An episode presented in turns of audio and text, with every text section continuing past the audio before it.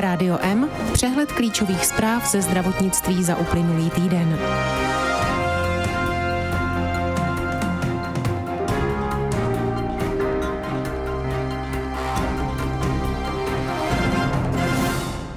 Senát vrací zpět do sněmovny novelu zákona 48.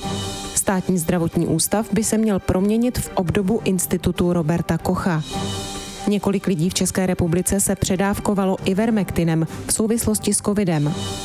Covid vysvětluje jen 70% případů nadúmrtí v loňském roce. Psychiatři uvádějí růst počtu lidí s problémy s alkoholem. Zákon o elektronizaci zdravotnictví postoupil do Senátu. Myokarditida a perikarditida je další reakce po očkování. COVAX využije i čínské vakcíny od Sinopharm a Sinovac.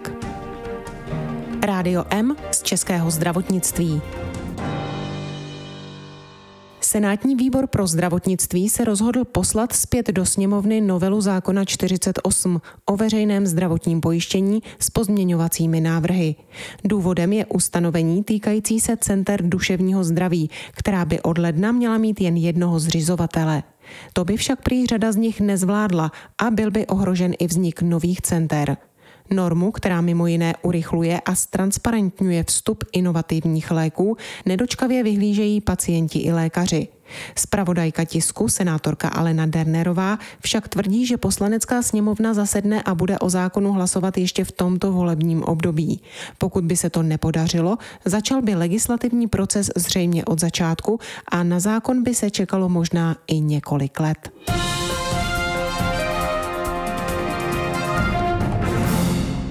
Ministerstvo zdravotnictví plánuje přiblížit státní zdravotní ústav podobě institutu Roberta Kocha, který byl zásadní pro řízení boje s epidemií koronaviru v Německu. Mluvčí ministerstva Gabriela Štěpaniová deníku N sdělila, že na úřadě vznikla speciální pracovní skupina. V ní zasedá ředitelka ústavu Barbara Macková, epidemiolog Rastislav Maďar nebo vedoucí mezioborové skupiny pro epidemické situace Petr Smejkal. Jak uvedl epidemiolog Maďar, půjde o modernizaci celého sektoru ochrany veřejného zdraví, včetně digitalizace procesů, efektivního krizového řízení a jednotného systémového managementu. Nyní se kompetence v oblasti ochrany veřejného zdraví dělí mezi hlavního hygienika, samozprávné krajské hygienické stanice a státní zdravotní ústav.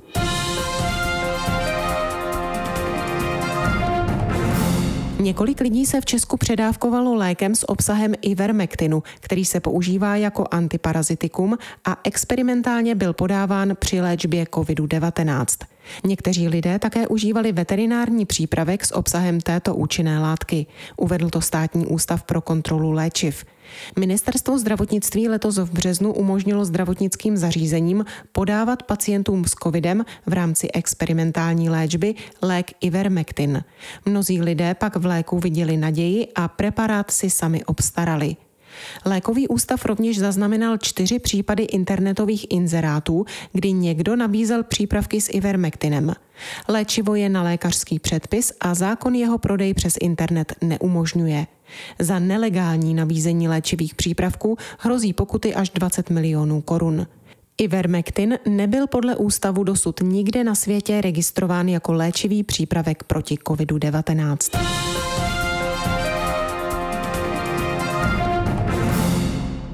Celkového meziročního nárůstu počtu zemřelých o 17 tisíc v loňském roce vysvětluje COVID jako určená základní příčina smrti přibližně 70% těchto nadúmrtí. Vyplývá to z dat Českého statistického úřadu. Dále za nadúmrtími stály nemoci oběhové soustavy, hypertenze, chronická ischemická choroba srdeční, diabetes mellitus, Alzheimerova nemoc i jiné demence a zánět plic. Loni v České republice zemřelo téměř 130 tisíc obyvatel. Ve srovnání s rokem 2019 byl počet zemřelých vyšší o 15% COVID-19 byl druhou nejčastější příčinou smrti. 30% úmrtí mají dlouhodobě na svědomí onemocnění srdce, nejčastěji ischemická choroba srdeční. Na ní loni zemřelo přes 19 tisíc obyvatel Česka. Dalšími nejčastějšími příčinami smrti byly cévní nemoci mozku, selhání srdce a zhoubný nádor plic. Úmrtnost v důsledku sebevražd se oproti úrovni roku 2019 nijak nezměnila. Totéž platí i pro všechny nehody dohromady.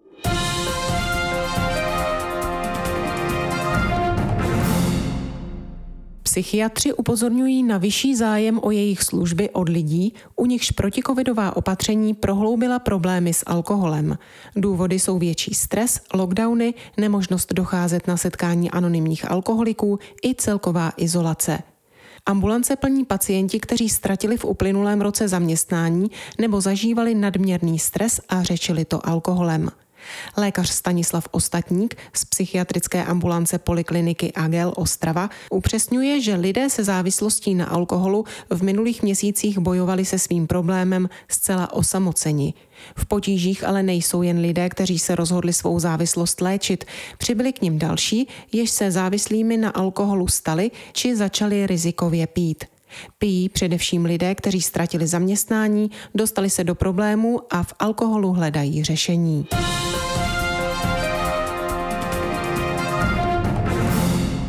Poslanci schválili zákon o elektronizaci zdravotnictví. Předlohu nyní čeká jednání v Senátu. Norma podle autorů, jimiž jsou Ministerstvo zdravotnictví a Ústav zdravotnických informací a statistiky, nevytváří žádné centrální úložiště dat. Počítá s fungováním státem garantovaného systému pro předávání kopií zdravotnické dokumentace a výpisu z ní, a to prostřednictvím bezpečného šifrovaného komunikačního kanálu. Ten budou využívat pouze poskytovatelé zdravotních služeb a zdravotní pojišťovny k plnění jejich povinností podle právních předpisů. Zákon také zavádí do praxe tři nové registry, a sice Národní registr zdravotnických pracovníků, registr poskytovatelů zdravotních služeb a registr pacientů. Data z nich by se pak měla systémově propojit v jeden komunikující neveřejný celek. Využívat jej bude moci jen zákonem nastavený okruh oprávněných osob. Omezený bude i rozsah informací, do kterých bude moci oprávněná osoba nahlížet.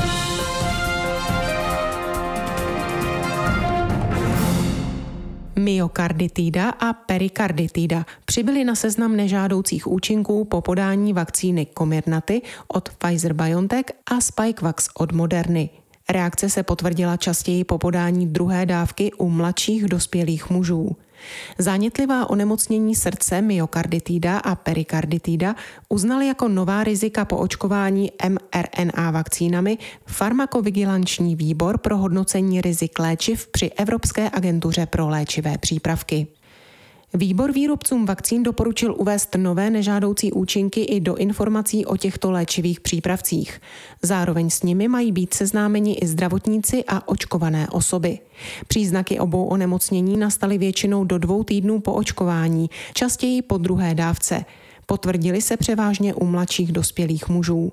Očkovaní byli dušní, pocitovali silný tlukot srdce, často i nepravidelný. Mnozí z nich si stěžovali i na bolest na hrudi. Rádio M ze zahraničí. Z programu COVAX, který zajišťuje vakcíny proti COVID-19 hospodářsky slabým zemím, se letos rozdělí minimálně 110 milionů očkovacích dávek od čínských firm Sinopharm a Sinovac. Program COVAX spadá pod Světovou zdravotnickou organizaci, dodává očkovací látky do rozvojových zemí, které o ně projeví zájem – Aktuálně 92 zemí po celém světě dostává vakcíny zdarma, protože si je nemohou dovolit zaplatit. Do začátku příštího roku se má v COVAXu celosvětově rozdistribuovat na 2 miliardy dávek očkovacích látek. VHO však přednedávnem uvedla, že k imunizaci 70% lidstva bude zapotřebí alespoň 11 miliard dávek vakcín proti COVID-19.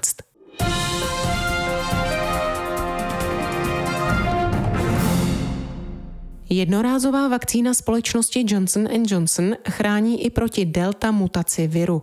Potvrzují to výsledky studií z Jihoafrické republiky, kde delta mutace převládá a lidé se očkují hlavně látkou Janssen. U očkovaných byla také zjištěna překvapivě dlouhodobá imunitní reakce na tuto vakcínu a to až po dobu 8 měsíců od její aplikace. Tolik zprávy, které připravila Marcela Alfeldy Šperkerová. Naslyšenou příště se od mikrofonu těší Marcela Žižková.